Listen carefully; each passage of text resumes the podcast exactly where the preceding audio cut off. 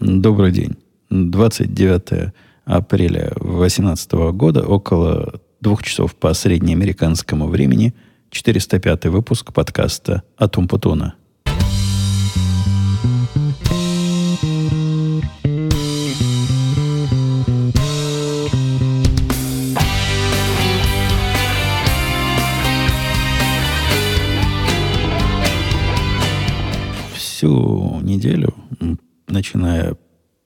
Понедельника, по-моему, то есть, ну, действительно всю неделю, расписание моей жизни пошло сам под хвост.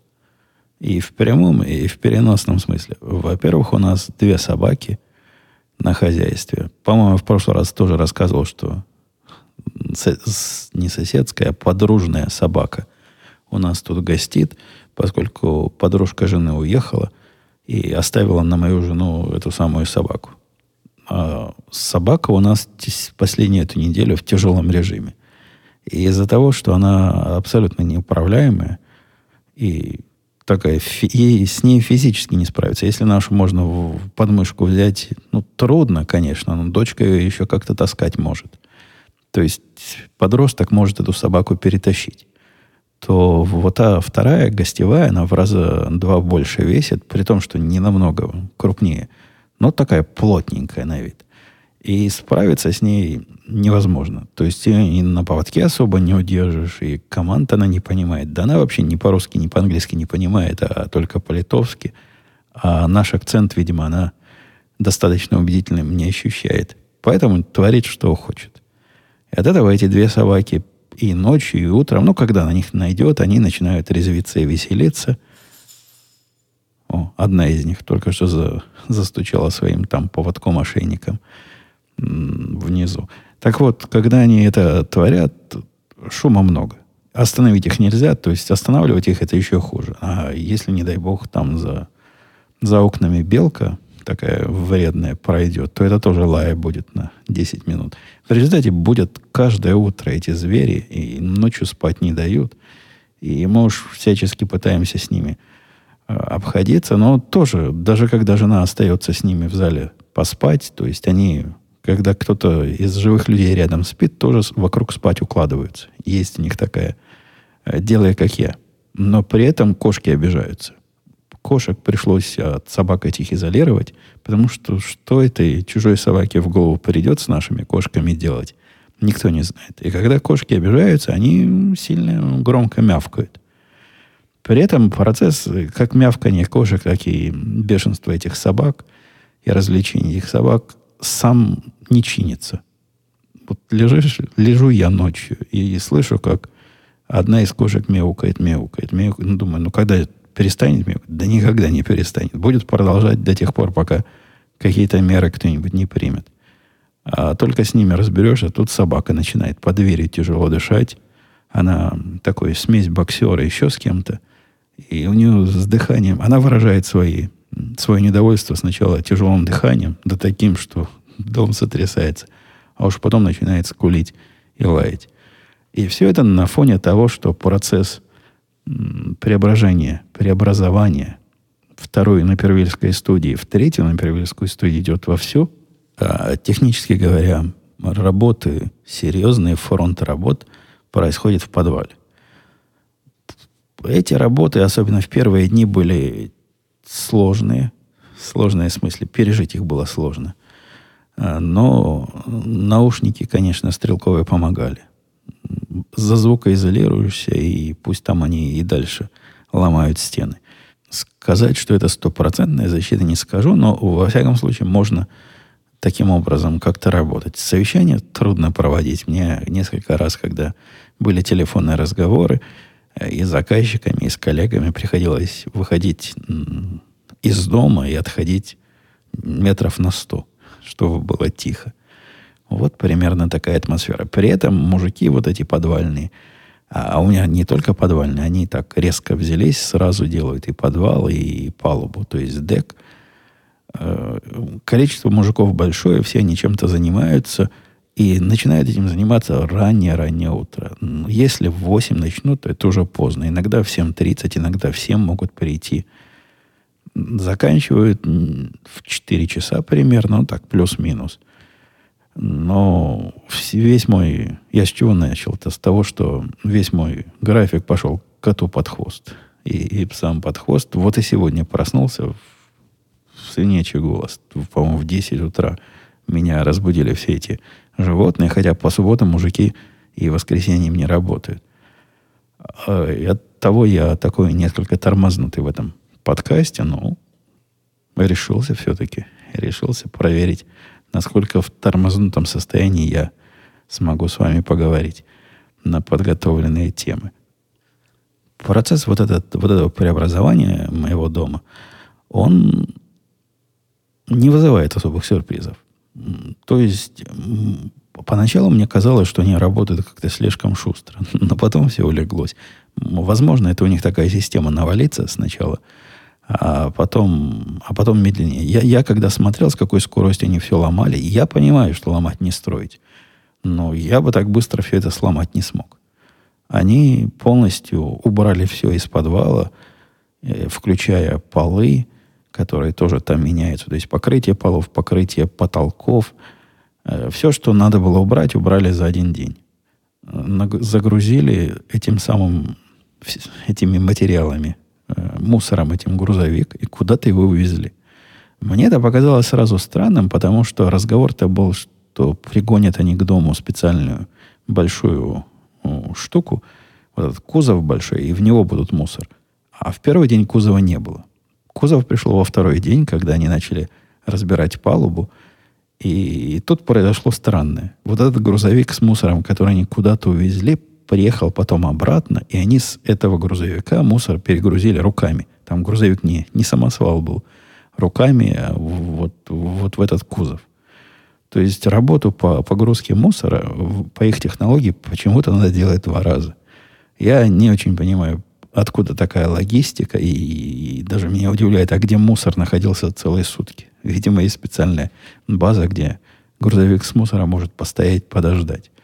Э, но в процессе они загрузили вот этот э, кузов отдельно стоящий. Он прямо у меня на подъездной дорожке сейчас стоит практически полностью. Я думал, они его вывезут. Нет, не вывозят. Он стоит здесь, потому что говорят, вдруг еще что выбрасывать придется, будет стоять сколько надо.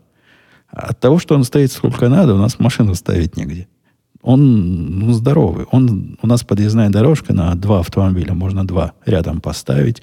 А если так еще повернуть в гараж, завести, наверное, можно все три. И все это место занято вот этим кузовком. В результате приходится машину ставить с, со стороны дороги. Ну, в нашем тупике дорога, сказать, дорога сильно – ну, вот это, вот это, вот это место, по которому люди к своим подъездным дорожкам добираются. Там ставить нельзя. И если поставишь на ночь, то есть не нулевой шанс, что полиция тебе штраф прицепит, но тут же все, все для человека, и, и можно договориться. Договориться довольно просто. Позвонить надо в полицию и сказать, у нас вот такая работа, подъездная дорожка заблокирована. Э, конструкции, и в течение следующей недели мы будем ставить машину, э, где нельзя. Имейте в виду. И они там у себя где-то в базе данных прописывают, что у тебя обстоятельства уважительные, и штрафовать не будут. Всю неделю она тут стояла. Разрешение выдается на неделю. Если не управились, то надо будет... Вот во вторник, по-моему, мы взяли это разрешение. Надо будет брать новое еще на неделю – я не знаю, есть ли какой максимальный срок, но за всю неделю никто не приходил никаких штрафов не прилеплял. Хотя это не такое редкое явление. В Чикаго, когда я машину ставлю возле э, работы и забываю заплатить, то там забываю заплатить, у меня иногда окна бывают, когда оплата в 11 закончилась, я только в час вспомнил, ой, у меня же оплата закончилась, надо доплатить. За все время один раз меня штрафовали. Хотя забываю я практически через раз.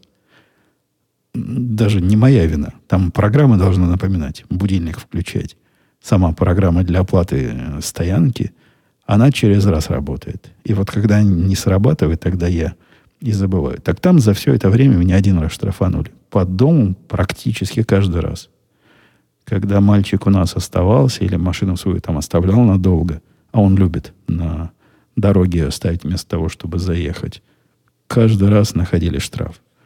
А теперь нет. После звонка все сняло как рукой. Компания чуваков, которые нам все это делают, они такие, их много. А, представители рабочего класса. Вот пролетариат. Редко, когда приходится общаться с пролетариатом, воспитанный такой пролетариат. То есть, если им надо пройти из улицы к дому или через дом чего-то во двор, все эти места они обкладывают такими дорожками, чтобы, значит, полы не топтать, чтобы моей жене работы меньше было по, по уборке за ними. Э, воспитанные. Спросили, в какой им, значит, туалет можно ходить, потому что им же, им же надо. Мы им показали один из, в другие не лезут. Ну, то есть, куда сказали, туда, туда, туда и ходят. Э, называют нас сэр и мэм. Такие сильно-сильно заточенные на, на то, чтобы культурно себя вести.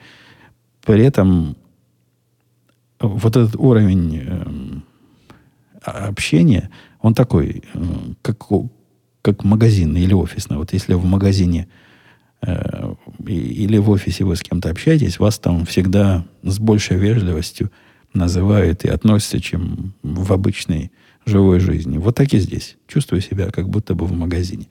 При этом э, составчик этих, этого пролетариата, он весьма специфический.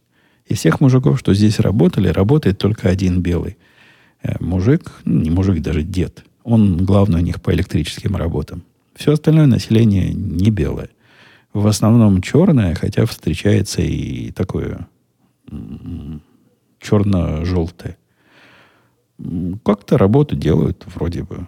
Ну, то есть не вроде бы, а точно делают работу. Результат в виде палубы, который уже практически завершен. Обещает еще день и будет готово. На мой взгляд, ну, палуба и палуба, доски набили правильно, там долго чего-то вымеряли, как-то выравнивали, ругали предыдущих строителей. Ну, конечно, и у программистов также. Все предыдущие работники разную ерунду наделали, а мы придем и, и переделаем как надо. Весь процесс будет невозможно сказать, сколько все еще это займет. С самого начала, напомню, они сказали три недели или четыре или пять. Прошла уже неделя, и процесс в подвале, который мне казался вначале вот таким, таким шустрым, электрические работы, по-моему, не очень быстро идут. Это вы слышали голос нашей гостевой собаки. Так вот, не так быстро идут электрические работы. Я просто не знаю, с какой скоростью они должны идти. Но последние два или три дня он там стены разрезает, куда-то проводку проводит, розетки ставит, дырки для лампочек прокручивает, туда тоже что-то. Не быстро происходит. Но вот этой работой как раз занимается э, дед, о котором я выше сказал, и, по-моему, у него еще один помощник есть. Так что там немного людей крутится.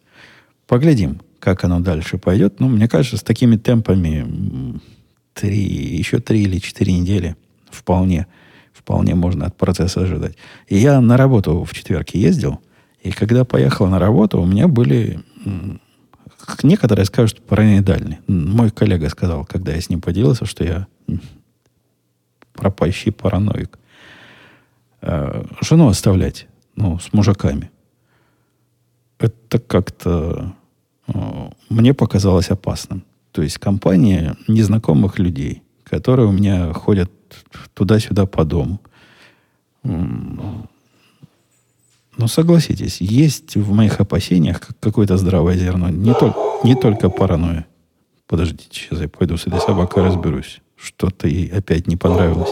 Но напомню, что поскольку собака это не моя, и на языках нормальных не понимает, но я на нее покричал на всех, что я умею кричать – по-моему, я не донес до нее мысли, что не надо так сильно гавкать. Никаких явных причин, на что эта гостевая собака сейчас лает, я не увидел. И белок вредных под окнами не ходит. И люди нигде. Кстати, эта собака на телевизор реагирует просто совершенно дико. Она там дома телевизор смотрит, и когда в нашем видит какого-то зверя э, крупнее собаки, то есть собака и больше, это уже враг в телевизоре а начинает пытаться до телевизора допрыгнуть и найти где-то злобное животное там и как-то с ним разобраться. Ну и наша, конечно, начинает сразу же подгавкивать. Ну, раз подруга лает, так такие тоже надо подгавкнуть. Так вот, когда, когда нас перебили, я рассказывал, что собрался на работу и не мог пропустить.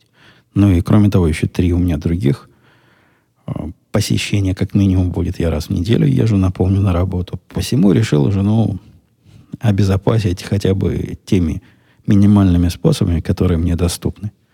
А какие способы мне доступны? Ну, понятные способы. Мое второе хобби должно ей помочь. Оказалось, это, знаете ли, сильно сложнее, чем просто логические доводы не работают с женой. Я говорю, вот тебе револьвер, смотри. Разрядил его, показал, как им пользоваться, покрутил в руках, объяснил, ну, не, не встанет он сам, не выстрелит. Нет. Она, как любой, в кавычках, нормальный человек, говорит, страшно. Вот как он там у меня лежит в комоде, страшно. А вдруг? Что, говорю, вдруг?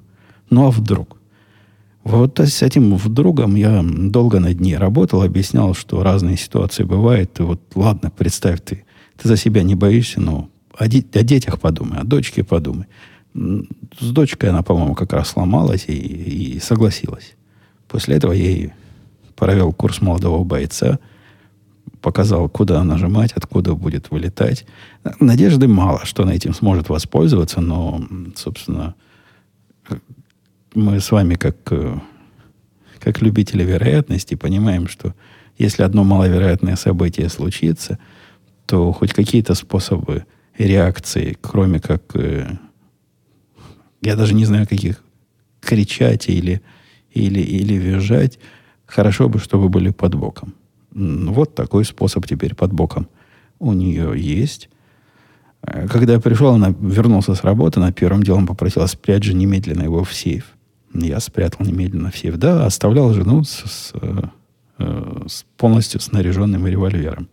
Конечно, злодеи скажут, не злодеи, а злодеи могли напасть. Э, умники скажут, что, мол, ну что ж ты ей револьвер выдал шестью патронами, а это в каждого. Мужиков в этот день четверо было. Маловато будет на четверых отстреливаться. Ну, конечно, маловато будет, но из всех вариантов, что у меня были, это был самый реалистичный. Научить жену, как э, обращаться с более сложным оружием. Револьвер самое простое оружие в этом смысле. А не ружья, как же эта штука называется, которая шотган. Ну, вот шотгана у меня нету. Им говорят, тоже просто. У меня просто нет на хозяйстве. А к автомату она, ну, к автомату, к тому, что выглядит как автомат, к карабину – она категорически отказалась притрагиваться, да, да ими сложнее. Хотя поборники защиты при помощи ER-15 говорят, что это такая замечательная штука, что и жена сможет. Она не такая простая. То есть он по устройству как пистолет с предохранителем. И в ситуации стресса вспомнить, что надо предохранитель сдвинуть – я сильно сомневаюсь, что жена без должной тренировки вспомнит. Я даже про себя не уверен, что вспомню. Но с револьвером такой проблемы нет. Он тоже готовый, заряженный. Да, в принципе, и мой другой пистолет, который называется Single Action, Double Action, он тоже без всякого... У меня все пистолеты без предохранителя. Но там, там свои приколы.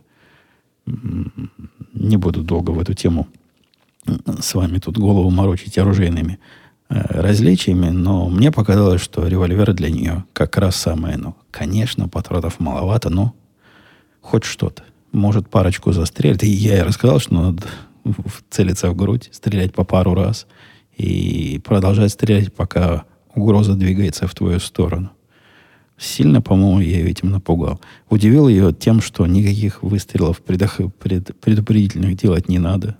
Видишь угрозу, сразу значит, с угрозой разбирайся. И если достала из тумбочки, то не показывай его врагам, чтобы напугать, а сразу пускай в дело. 33 вопроса у меня, способна ли моя жена пустить его в дело, но в случае этой маловероятной ситуации, когда бы она захотела бы его достать, мне кажется, она бы смогла бы его пустить в дело. Хотя, надеюсь, что проверять опытным путем нам такие предположения не придется. Баскетбольный сезон у нас рано закончился, и это тоска и грусть, хотя он, честно говоря, продлился даже дольше, чем должен быть. Должен был бы, если судить по игре нашей команды. И сезон был один из худших за, за многие годы, за десятилетия, что я наблюдаю. Было все не так, и все были поломанные, покалеченные в процессе обычного Э, вот, не финалов обычного сезона. А те, что оставались, тоже играли, ну, как могли. У нас команда явно не талантами не блещет. Самый главный наш талант не играл практически весь сезон, кроме девяти игр. Э, чудо было, что дошли до финалов. Я, я был практически уверен, что мы к финалам не подойдем. Нет. Вот такого позора не случилось. Мы, мы наши попали в финал – и вылетели в первом же раунде. А, чего и, и требовалось доказать. Чего и следовало ожидать. Вот, вот так скорее будет. Да не весело, конечно, но поскольку я морально к этому был готов, и особым шоком это не случилось. Не стало ни для кого, ни, ни для меня, ни для мальчика. Хотя мы вот вместе болели во все. Он, когда приходил, обязательно одевал кепку от нашей команды это, это его примета, что помогает. Не пом- ни кепка его не помогла, ни коньяк мой не помог, ни, ни все остальное выпитое и наши активные боления не помогло. Не смогли мы нашей команде никак в этом сезоне подсобить. Ну, будем ждать следующего сезона. Посмотрим, какие выводы они сделают. Я тут жаловался вам как-то, что не жаловался, а доводил до сведения, по-моему, пару выпусков назад, что Э, ко мне тут приходили интернет э, ускорять. Помните, я поменял интернет, который у меня тогда, кажется, 100 на 10 был, или 100 на 15. А теперь я поменял его на тот, который 200 на 25 или 250 на 25, где-то так. И после этой установки а, оказалось, что скорость мало. Не рассказывал в этой истории, нет? Какой, какой я дятел на самом деле оказался? По-моему, нет. Но если что, простите. Она тут у меня как не рассказанная стоит. А из-за этих больших перерывов э, между выпусками, которые мы себе позволяли, и вы видите, как, как я над этим теперь работаю. Трудно в голове удержать, о чем я говорил, о чем не говорил, о чем я говорил вам, о чем я говорил кому-то другому. Э, так вот, оказалось, что интернет после установки медленный. Я пришел домой, померил скорость слезы. Вот как было 100, так и после починки 100. Новый интернет, мужик пришел, все проверил, провода переложил. Сам по скорости все эти тесты прогнал, сказал, вот, вот 250 как положено. А меня как раз дома, напомню, тогда не было. Вернулся, включаю опять 100. И, ну, да что ж такое, сказал я, и позвонил ему гневно и заявил, что, мол, за кого вы меня держите? Как было 100, так и осталось 100. Они прислали его на следующий день, но предупредили, сказали, чувак, что-то тут странное. Мы тебе в прошлый раз починили, это бесплатно, но если вот ты сейчас нас без, просто так вызвал, а скорость будет хорошая, то тебе придется за визит заплатить аж целых 90 долларов. На что я сказал, ну, конечно, легко. Но платить не придется, потому что вот же я меряю, вот моя линейка. Пришел мужик со своей линейкой, померил, все в порядке. Беру я свою линейку, по его 250, по моей 100. Оказалось, что когда я подключал, ну, для того, чтобы проверять скорость в самом близком к интернету месте, я подключал свой лаптоп при помощи провода к проводному интернету. Ну, такой правильный способ. Мы же не хотим скорость Wi-Fi проверять. Они за мой Wi-Fi никак не отвечают. Поэтому я проверял прямо скорость на их э, модеме. И маленькая сложность. Ну, у макбуков никаких Ethernet-портов нет. Да, по-моему, у всех современных лаптопов нет. Посему я подключал при помощи такого USB Ethernet-адаптера. Тут, э, тут-то как раз собака и порылась. Адаптер этот я купил лет 10 назад. И, как нетрудно догадаться, скоростью этого адаптера ограничена 100. То есть он не умеет больше 100. Он вот 100 у меня в адаптере забито. Он не умеет гигабитный интернет через себя прогонять. И от этого все мои тесты были не тестами настоящего интернета, а проверкой, могу ли я насытить возможности своего адаптера или нет. Да, смог. Но больше ста получить никак не, полу... не выходило. Признал ошибку, посыпал голову пеплом, заплатил им, сказал, что заплачу им 90 долларов. 99 они хотели, но почему-то сделали мне скидку и взяли всего 69. Уж не знаю, то ли у них бухгалтерия не сложилась, то ли мое признание так подействовало. В прошлом месяце я вступил в э, клуб э, кружек. Как же что по-русски правильнее сказать? Э, клуб, да, клуб чашек Краудера. Есть такой чувак в, в интернетах, наверняка вы можете этого Краудера найти. Называется передача Louder with Cloud, Crowder. Она есть на YouTube. Я на нее абсолютно случайно попал первый раз. Как-то по YouTube ходил, а их искусственный интеллект мне предложил посмотреть на него. Это весьма любопытный чувачок. Он когда-то давно, по-моему, очень давно, я не помню, чтобы я видел его когда-то на Фоксе. Но когда-то он был и на Фоксе, а потом он с ними разругался и пошел в свое собственное телевидение. Это такой консервативный юморист, и это довольно редкое явление. То есть э, они же там все леваки, а этот не левак. Вменяемый вполне чувак, веселый. И шоу у него смешные. Они такие, по-моему, ежедневные у него э, выпуски, ежевечерние происходят. На YouTube бесплатно выкладывают некие вырезки, а так, чтобы смотреть их полностью, надо вступить в клуб. Я думал, я вступаю в его клуб, но хотел и поддержать его рублем – Э, долларам. 99 долларов в год стоит. А оказалось, за эти 99 долларов мне дали доступ к целому э, пакету. Это называется CR-TV. Не RTV, а CR. Консерватив там чего-то, что-то консервативное телевидение. Там много разных программ. Я несколько из них смотрю с разной степенью регулярностью. Интересно. Интересная альтернатива телевидению. Я даже понимаю, почему они замутили свое телевидение, потому что на, на любом, да будь то Fox, будь, будь то CNN, будь то любая такая серьезная кабельная студия, у них все построено для зрелищности и для а, темпа, и вот глубоко на какой-то по какому-то вопросу, ну, поговорить нигде вы не увидите вдумчивого разговора. Или интервью с каким-нибудь интересным человеком, который происходит не в форматном режиме. Ну, то есть, если на Фоксе какой-нибудь э, Карлсон. Там есть такой Карлсон. Он на крыше не живет, а на Фоксе выступает. Какой-нибудь гость к нему приходит, то разговор получается всегда скомканный, потому что у них вот такой формат. Там за три минуты какие-то вопросы задать, ответов до конца не дослушать. Дискуссия вообще невозможна ни на каком телевидении вменяемых увидеть, потому что и формат, и, и позиция у них такая жесткая – если собеседник говорит не то, что тебе нравится, сразу его перебиваешь и, и сам за него дорассказываешь. Этим все грешат. И правый, и левый канал. Видимо, так телевидение, такое настоящее телевидение устроено. Поскольку у этих не настоящие, у них всего этого нет. И это довольно свежий взгляд.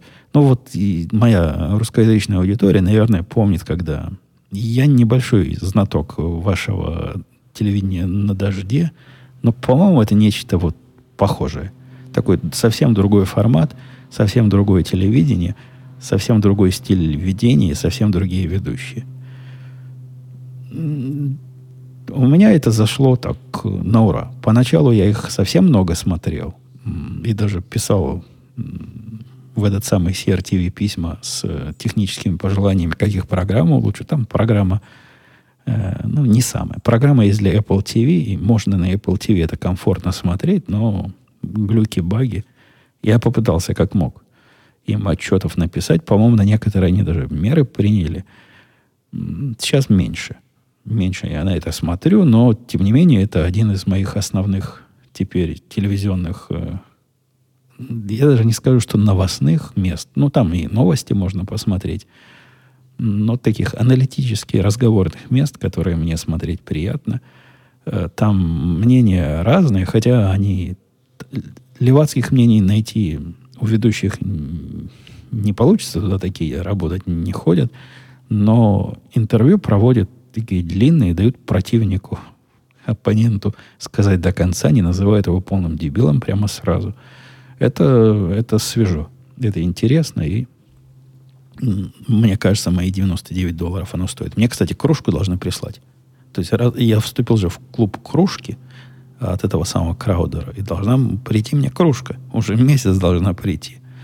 А все не приходит. И вместо кружки, пока пришло письмо, сказала, чувак, мы, мы помним, если твой адрес вот такой, ничего не делай, просто жди терпеливо кружки.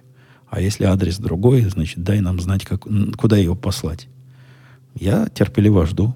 Я, у меня кружек много. И, собственно, не для кружки все это затевалось, а для того, чтобы поддержать интересное мне комедийное шоу. А давайте посмотрим в сторону вопросов. И не так, чтобы много тем наготовил, но это понятно. Паразитный эффект от того, что выпуск был, в общем, недавно. Виталий писал, скажи, а за годы подкастинга появились ли какие-то ритуалы перед записью? Как-то особо готовишься, а к радио идти?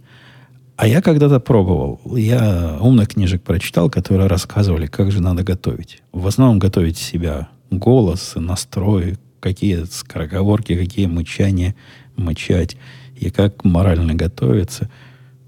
Оказалось, то ли ерунда это все, то ли я, как пионер, всегда готов и так. Нет никаких ритуалов я перед записью не выполняю. Последние лет семь, наверное. Подхожу, включаю прибор, включаю прибор для запасной записи. Это все на автомате делается. То есть буквально надо три кнопки нажать, и можно начать говорить. И вперед разговаривать и импровизировать. Все, все мои подкасты это импровизация на заданные темы. Никаких э, ритуальных действий особых они не требуют. Э, Данил писал, привет, Умпутун, ты все еще слушаешь «Эхо Москвы» или уже перестал? Первая часть вопроса. Почти перестал, Данил.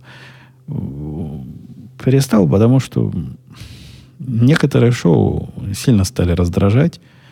И не от того, что они такие вот левацкие, потому что «Эхо Москвы» это такая либеральная левацкая радиостанция. Но у них либераль, у них, у вас. Либерально означает, э, чтобы, чтобы много левизны было. Я их способен критически воспринимать. Но иногда они такое начинают нести, что просто уши в трубочку складываются. В принципе, эхо Москвы по формату похоже на Fox News. Вы вот смеяться будете, но, но похоже. И ощущение такое же примерно. Беседа между, между двумя людьми, у которых разные мнения, превращается как избиение чужого мнения практически всегда. Вы послушайте любую диалоговую передачу ну или передачу, где больше, чем э, один ведущий, то есть больше, чем ведущий и, и хоть кто-то еще есть, если это не монолог. Что-то я сложно закрутил. Там мнение, не совпадающее с, с правильным либеральным мнением, забивается ногами, особо не затрудняясь доводами и логикой. Это иногда больно смотреть. Хотя я не могу сказать, что альтернативные э, радиостанции я какие-то или телевидение российское смотрю с удовольствием, то я вообще не смотрю. Но некоторые передачи на их я все еще слушаю. Данил. Если не перестал, дальше пишет он, может, слушал статус Екатерины Шульман, что думаешь, если слышал? Я слышал эту передачку, она такая популярная, э, научно-популярная передача про э, политическую науку и политическую экономику. Ну, слушабельная вполне передача, хотя стиль подачи и попытки ведущей вот этой самой Екатерины Шульман э, говорить на сложные темы простым языком выглядит немножко натужно. Может, она и в жизни так разговаривает, но со стороны, ну, с моей стороны, это выглядит, как если бы я, э, разговаривая с вами, пытался вставлять какие-нибудь простонародные слова для того, чтобы быть ближе к народу, чтобы народ меня понял. И я давно уже, когда этот подкаст только начал записывать, решил, что буду делать этот подкаст именно разговором вот таким, которым я разговариваю каждый день, везде, повсюду, и не буду ничего специально выдумывать. Выдумывать в основном в деле говорения это выдумывать красивые слова, придумывать и как-то умно разговаривать.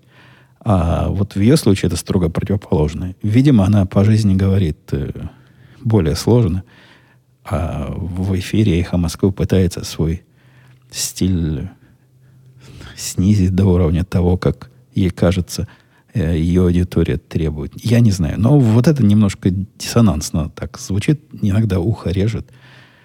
Но слушать можно. Я ее иногда слушаю. Не каждую неделю, но как открою подкаст-агрегатор, вижу, что программка такая вышла. Могу вполне в машине и послушать. Джон писал, пространные левые взгляды на новоспеченных иммигрантов сильно порадовало. По-моему, пишет он, дело кроется в том, что либерализм, демократия, построенные теми же людьми, у которых плохо получился социализм, тоже выглядит странно. Разруха она в головах, а не в политическом и экономическом устройстве. Плановая экономика и распределение ресурсов в ручном режиме может вполне успешно существовать или достаточно, при достаточно хорошем планировании, в то время как при бездарном и рынок бессилен. И Россия тому пример. А где есть пример? Я, я кстати, как-то без всякой связи с комментарием, но меня посещала мысль, неужели нельзя устроить плановую экономику правильно? То есть, по-моему, ни у кого не получалось правильно.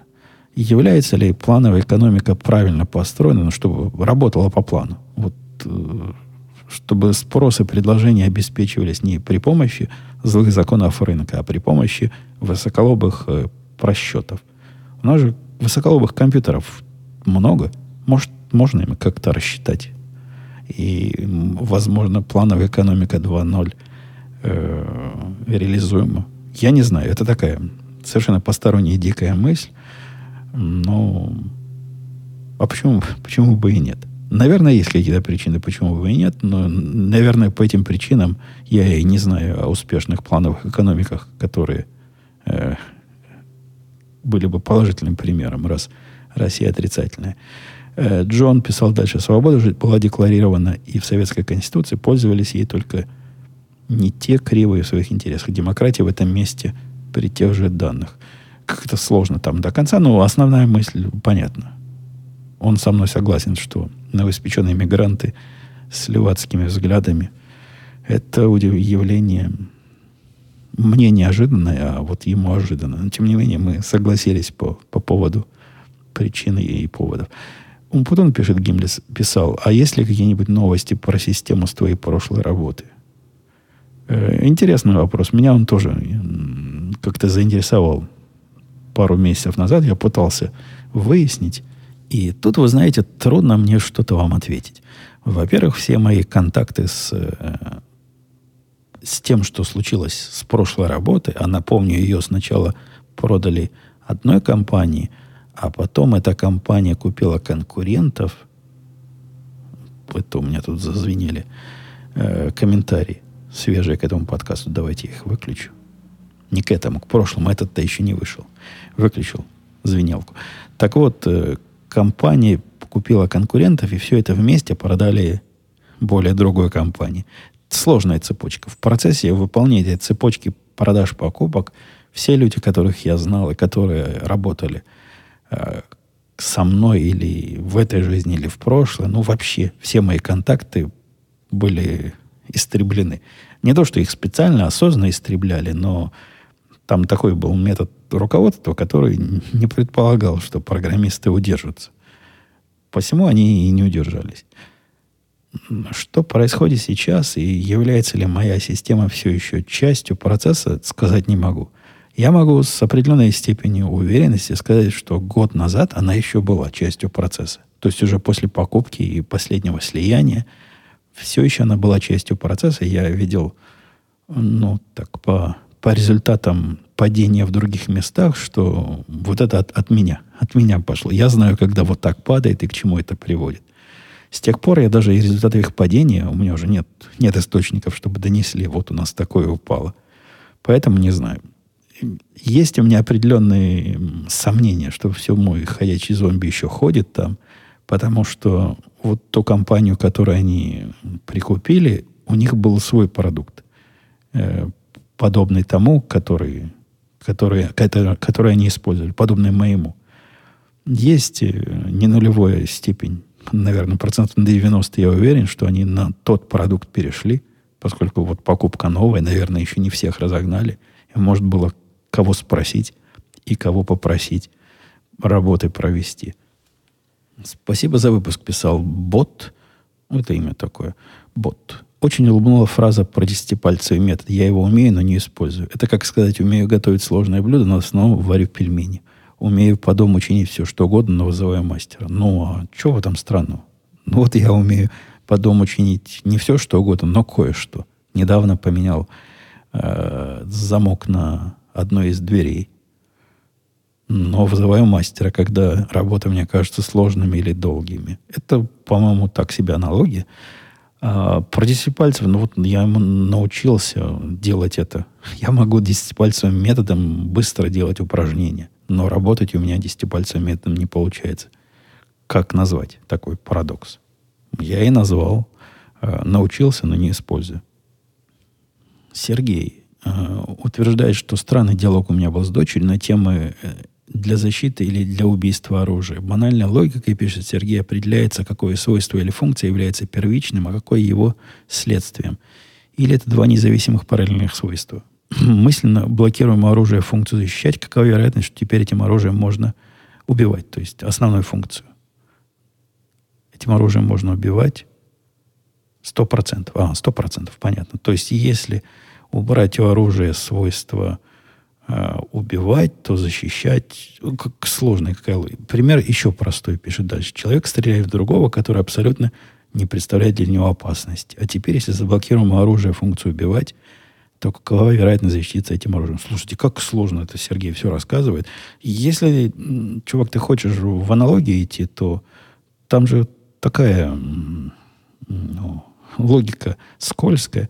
Ну, вот тот довод про автомобили, я, я и сам говорил, что он так себе не особо подходит. Но, например, если из автомобиля убрать э, функцию убивания, а какая функция убивания? Массу на скорость, вот это и есть то, что в автомобиле убивает.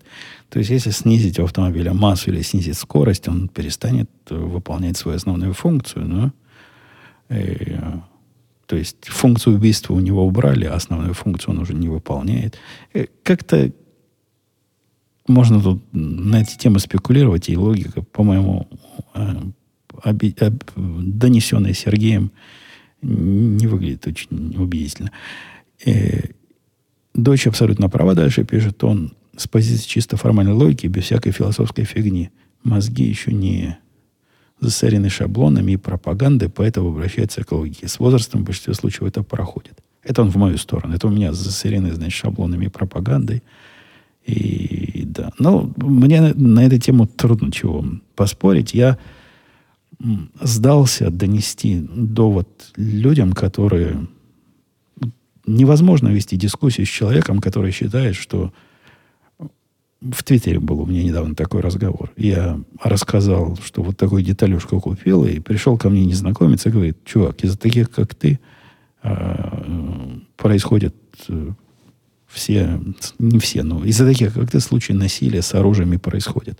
Из-за того, что, значит, такие, как я, его пропагандируют на этом уровне беседы вести вообще невозможно. То есть у нас фундаментально разная система ценностей. Я считаю, что мое оружие не встает по вечерам и не ходит ни в кого стрелять, и никак оно никого не обидело. Я считаю право на защиту себя, семьи от врагов внешних и внутренних фундаментальным, абсолютно необсуждаемым правом. И это не то, что я считаю, это это формально, законодательно, конституционно так и есть. Спорить же с доводом людей, которые считают, что такого права нет. А взрослые люди, у которых есть оружие, обязательно либо дебил, либо оружие от них уйдет и начнет приносить вред, при этом призывая логику в, в помощники мне это видится смехотворным. Такие дискуссии мне выглядят смехотворным.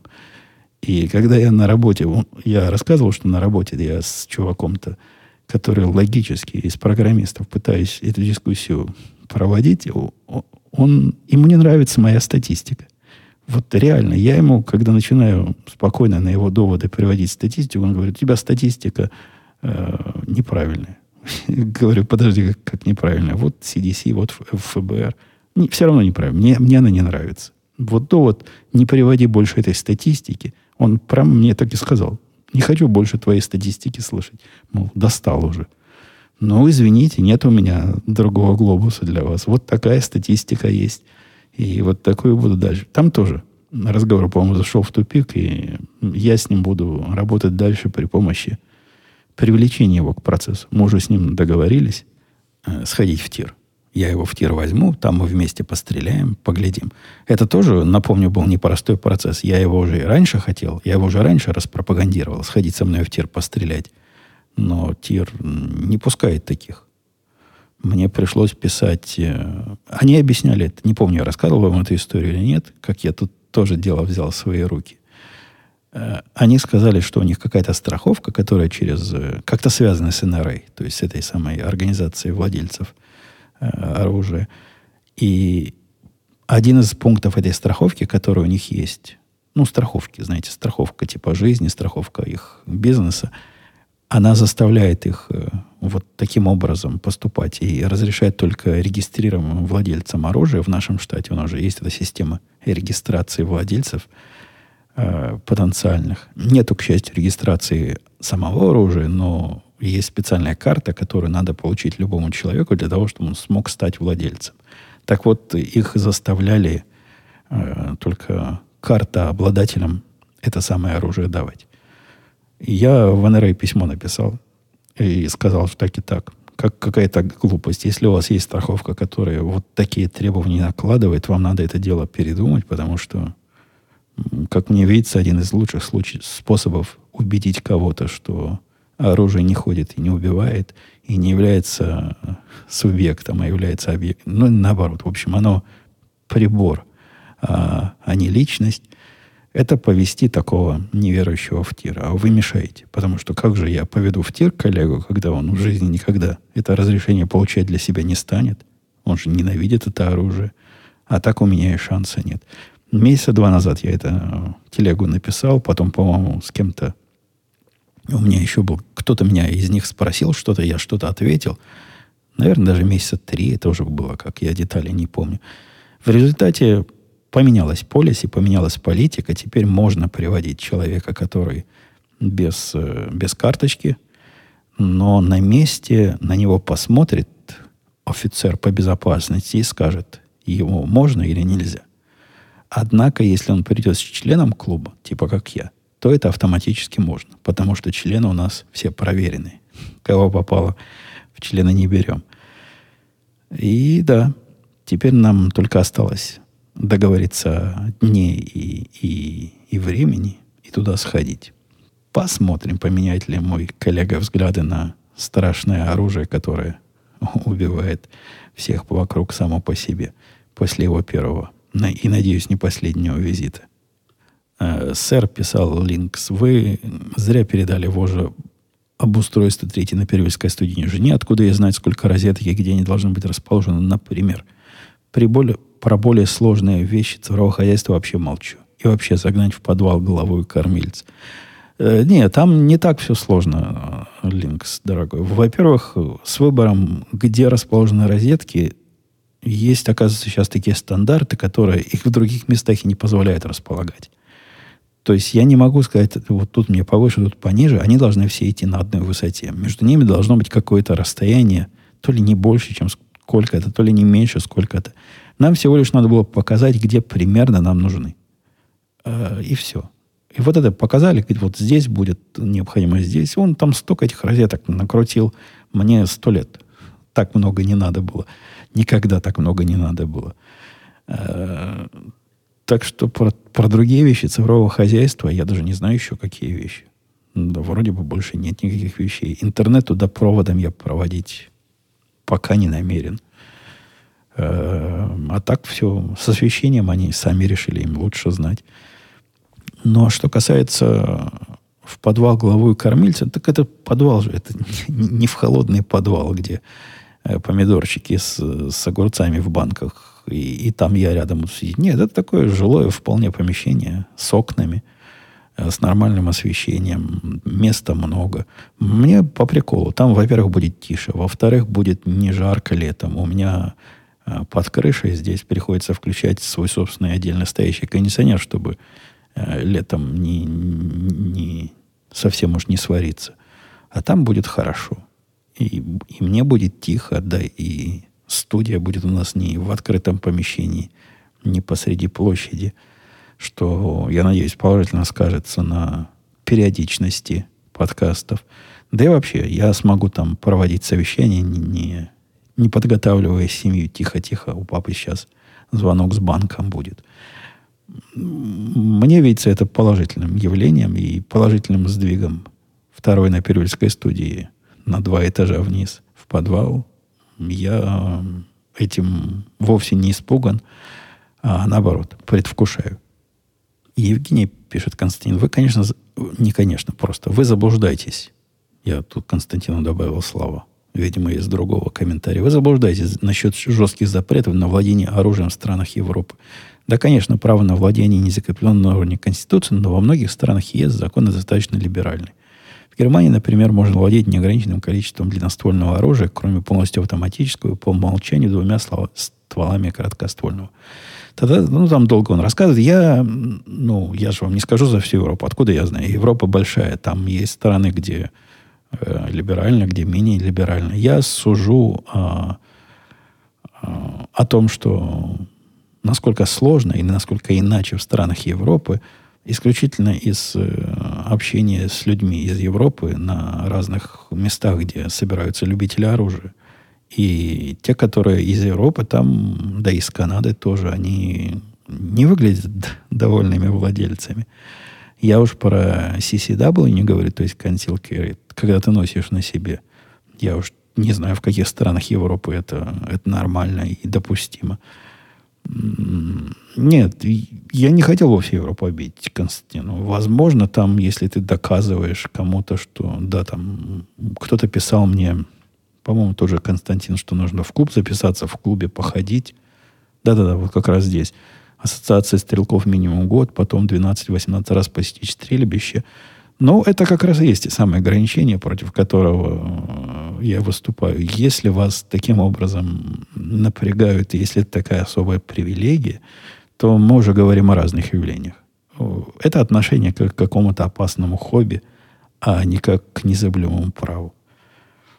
По поводу вопросов в формате фотографирования экрана, я предполагаю, что удовлетворительный ответ был бы мы используем privacy фильтры, такие странные фильтры на экране, которых очень сильно ограничивают обзор. Не-не-не, там же не, не о том, чтобы чужие подсмотрели. Это Роман писал мне в ответ на мои прошлые вопросы.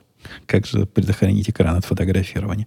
Там проблема в том, чтобы ты сам не мог сфотографировать. То есть, чтобы работник, злой работник, который смотрит в экран и видит данные заказчика, не смог эти данные как-то куда-то э, не туда передвинуть, загрузить и, и как-то заказчику навредить. Не, это не пойдет. Вот эти фильтры не пойдут.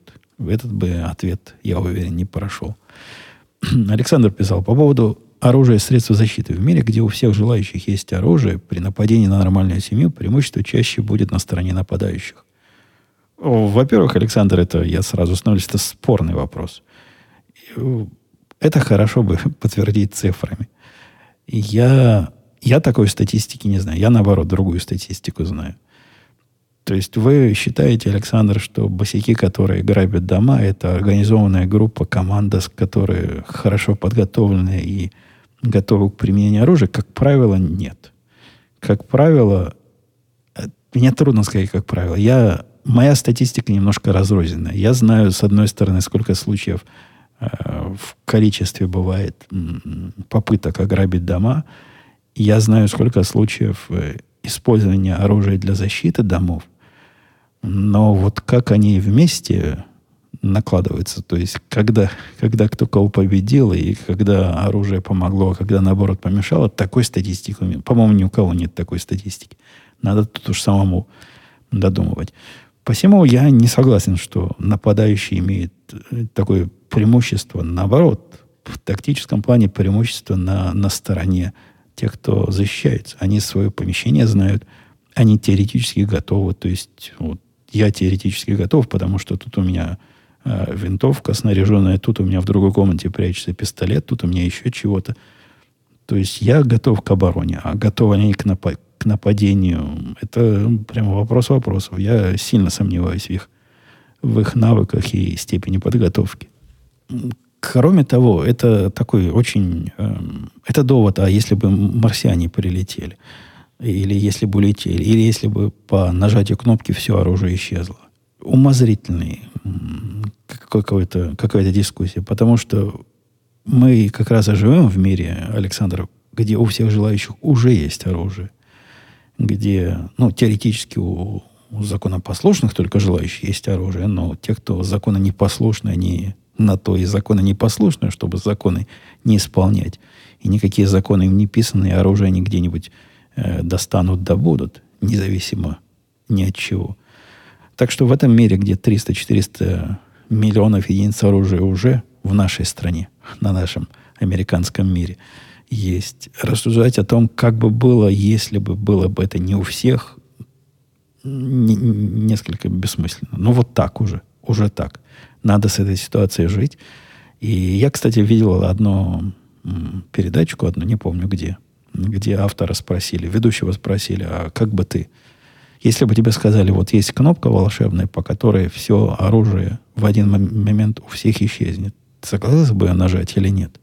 Он долго думал и сказал, что не, не согласился бы. Там он даже и объяснял, почему. Не от того, что он фанат оружия, а потому что с момента, с этого момента мы бы перешли с, к жизни по совсем другим правилам игры. Э, ему, например, не нравятся такие правила игры, где чувак, если он в два раза его тяжелее или вооружен битой, сможет сделать с ним все, что хочет. И с ними, с его семьей. А два чувака уж точно смогут сделать все, что хотят.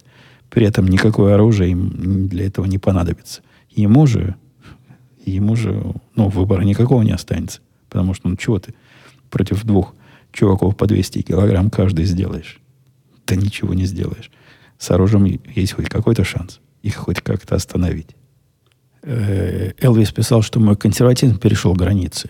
И от этого я Элвиса разочаровал. Ну, и, прости, дорогой, я не могу всех радовать. Политические взгляды, пишет он, как многие другие вещи, дело личное. Но меня все больше не покидает чувство, что тебе становится все сложнее верить в свое видение и объяснять его окружающим. Ты находишь другое окружение, которое тебе удобно. Но долгосрочное ли это решение? Э, не является ничем уникальным нахождение такого окружения. Э, это как раз тот самый эффект, почему кажется, что телевидение оболванивает. Оно не оболванивает, просто то или иное телевидение смотрят те или иные болваны. И люди выбирают себе те места для, и для общения, и для получения информации, в котором им находиться приятнее, где они легче найдут единомышленников. Это никак не относится к, к моим особым взглядам или к моей особой специфике. По-моему, так всегда и везде. При этом сложнее верить в свое видение. Я, я не понимаю, откуда возникло такое лысое впечатление. Я, наоборот, глядя на окружающее вокруг меня, особенно в последнее последнее время. И особенно в то, что связано и с оружием, и с, с другими свободами, убеждаюсь, что в этом мире что-то с логикой случилось, в этом мире какие-то проблемы, и невозможно ничего ни с кем обсуждать, если ты либо не согласен с ними, либо согласен. То есть осталось две позиции, согласен и не согласен. Позиция «давай попробуем найти что-то среднее», как-то вообще исчезла из обихода, и меня это не радует. Чему меня Элвис призывает, я тоже не очень понимаю. Находить какое окружение? Да я и так нахожусь в, в окружении, которое скорее либерально, чем не либерально. Я его не меняю. Какое есть окружение, такое и есть. И вполне мы с ним, с этим окружением э, уживаемся.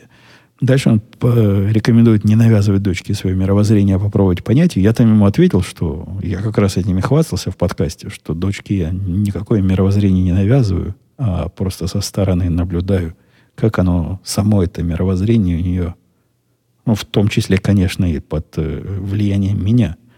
Для этого вовсе не надо Элвис навязывать.